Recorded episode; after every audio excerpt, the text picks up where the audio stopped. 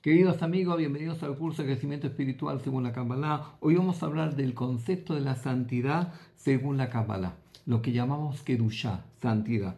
Kedushá, para entender un término, en hebreo tenemos que ver cuándo aparece por primera vez esta palabra eh, o la raíz de esta palabra en el Pentateuco, en la Torah o en la Biblia. La primera vez que aparece santidad, Kedushá, es referido al sábado, al Shabbat. La Torah nos dice, Shabbat, que Dios santificó el día de Shabbat, el séptimo día.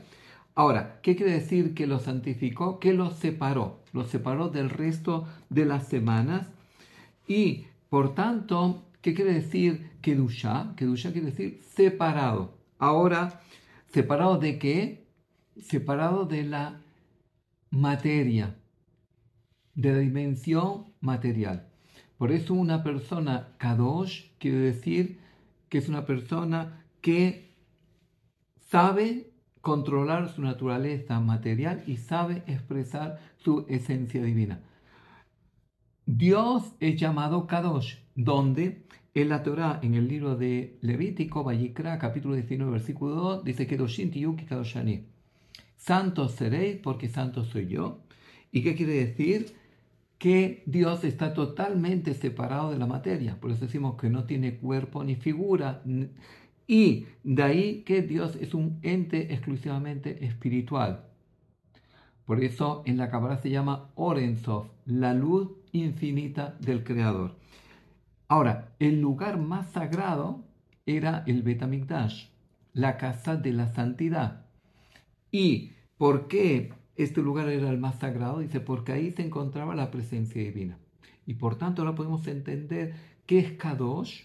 Kadosh es, la santidad se llama el lugar que canaliza la esencia divina, la presencia divina, la luz divina, siendo que Él es Kadosh, es luz divina pura, pues cuando Él proyecta esta luz divina hacia un lugar, lo convierte en Kadosh. Y por tanto, el templo, el tabernáculo, que era el lugar donde la presencia divina estaba proyectada sobre él, se llamaba Betamigdash, la casa de la santidad, la casa donde la luz divina reposaba. Ahora, dentro del Betamigdash, el Kodesh HaKodashim, el Santo Santorum, era el lugar más sagrado. ¿Y por qué? Porque en el Santo Santorum estaba el arca. Y desde el arca desde arriba del arca se proyectaba la presencia divina en el tabernáculo.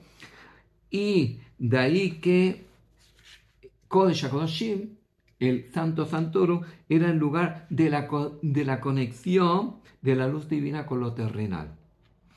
Esta Kedusha, esta luz, se proyectaba hacia el tabernáculo y todo el que venía al tabernáculo podía sentir la vibración de esa luz.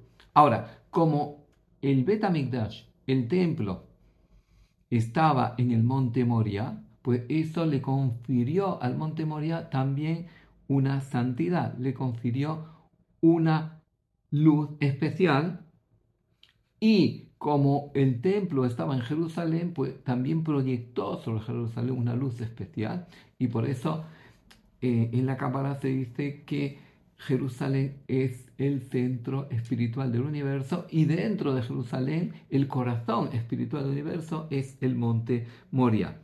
Ahora, en este lugar, en el Kodesh Kodashim, en este lugar de tanta intensidad de luz divina, de Kedusha, solo el Kohen el sumo sacerdote, podía entrar una vez al año, el día de Yom Kippurim, y solamente había una persona, Moshe Rabeno, el profeta Moisés, que por su nivel espiritual él podía entrar cuando quería, incluso que no era sacerdote. Él era un miembro de la tribu de Leví. Ahora, dentro de la Kedushá se distinguen varios tipos de Kedushá, varios tipos de santidad.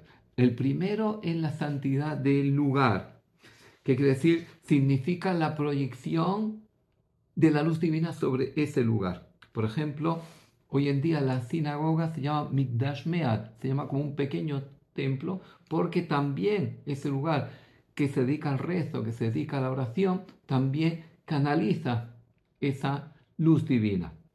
Por otra parte está la santidad del tiempo. Todo el ciclo de la semana es una repetición del proceso original de la creación. Por ejemplo, el domingo Dios proyectó en el primer día la luz de misericordia divina.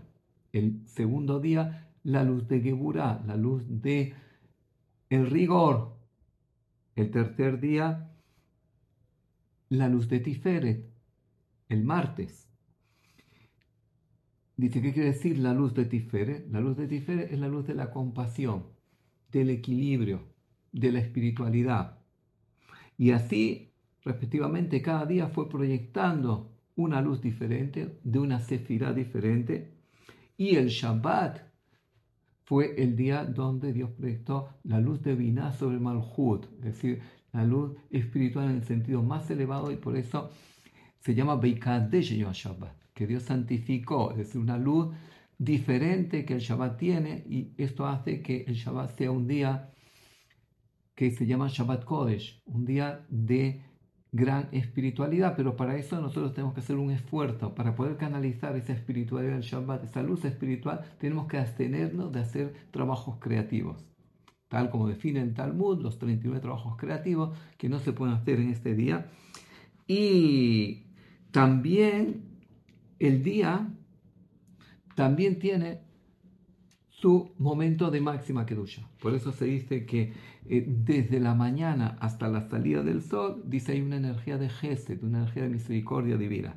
Desde el mediodía hasta la puesta del sol hay una energía de geburá, una energía más de rigor, que se prolonga a la noche, intensificándose esa energía de geburá, de rigor, hasta la medianoche solar, que ahí comienza la energía de Tiferet, la energía de compasión, de equilibrio. Ahora, la santidad del tiempo se mide principalmente en el Shabbat y en las festividades. Estos días son cuando recoge y canaliza una mayor luz espiritual y por eso se dice que las festividades también canalizan su luz especial. Por ejemplo, el día 15 de Nisan, cuando celebramos la Pascua judía, o el último día de Pesach, la Pascua, donde recordamos la salida de Egipto, dice esa energía que se manifestó en la salida de Egipto, en la partición del Mar Rojo, se vuelve a canalizarse en ese día. O, por ejemplo, el 6 de Sivam, la festividad de Shavuot, donde el pueblo de Israel vivió la revelación en Monte Sinai, dice en ese día se vuelve a canalizar esa luz que rigió en ese día. Y por tanto, mmm, dice también Rosh Hashanah, el día de la creación de Adán y Javá, el 1 de Tishri, dice también tiene una luz especial, pero también se combina con la luz del rigor, que es la, la, luz del juicio, es el día del juicio, porque en ese día Adán y Javá fueron juzgados porque transgredieron. Pero el día de mayor canalización de luz, Yom Kippurim, dice que se llamó Shabbat Shabbatón, se llamó como un Shabbat en doble dimensión de luz espiritual, donde esa luz de misericordia divina baja en este día. Ahora, hemos hablado de la santidad del lugar, la santidad del tiempo, dice, pero también está la santidad del hombre.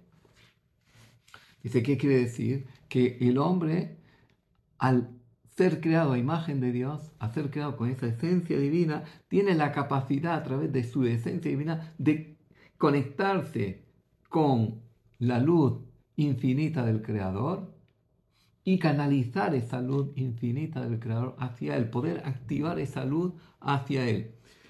Eh, por tanto, ¿cómo canalizamos esa luz? A través de los preceptos. Como, como decimos en el, tercer fragmento de la Shema, y cumpliréis mis preceptos y seréis Kedoshim. Quiere decir que a través, cada precepto es como un cable que atrae la Kedusha, que atrae esa luz divina a nuestra alma. También a través del estudio de la Torah, pues podemos canalizar esa luz divina a nuestra alma. Y por eso se dice que eh, el Talmud, el Tratado de Shabbat, página 87, nos dice que la persona puede, hoy en día, que no hay profecía, y se puede alcanzar Ruach HaKodesh. ¿Qué quiere decir Ruach HaKodesh? Una iluminación, una intuición especial, dice, y eso se llama el Talmud lo llama Merkabah Shejina, es decir, que nosotros podemos ser como una carroza para contener la presencia divina, quiere decir que somos como un soporte de la luz divina. ¿Qué quiere decir? Que eh, el hombre puede convertirse en un canalizador y transmisor de la luz divina. Por ejemplo, cuando una persona hace una bendición, pues una bendición es canalizar esa luz divina para poderla proyectar. O también una oración. Cuando una persona hace una oración, está canalizando luz divina también. Y cuando hace una oración por alguien, pues también la puede proyectar hacia esa persona. Y por tanto, para resumir en una frase lo que hemos explicado, ¿qué quiere decir Kedusha? Kedusha quiere decir luz divina. Santidad quiere decir canalizar la luz divina. Y el ser humano tiene esa capacidad de poder canalizar esa luz divina a su alma y llenar nuestra alma de esa luz divina a través de esa esencia divina que tenemos, que es el soporte que nos permite conectar con ese poder superior y poder convertirnos en Kadosh. Es decir, de la misma manera que el creador es Kadosh, que el creador está separado de la materia y es exclusivamente Orenso, luz infinita, dice también el ser humano puede trabajar para separarse de la materia y proyectar y conducirse según su esencia divina. Muchas gracias por estar con nosotros un día más. Si les gustó, hagan like. Si todavía no se han suscrito a nuestro canal, les invitamos a suscribirse para que seamos más numerosos y de esta forma poder llegar a más público. Y si quieren participar en nuestros talleres y cursos gratuitos, les invitamos a apuntar este número de WhatsApp o enviarnos un email a la dirección que aparece. Muchas gracias.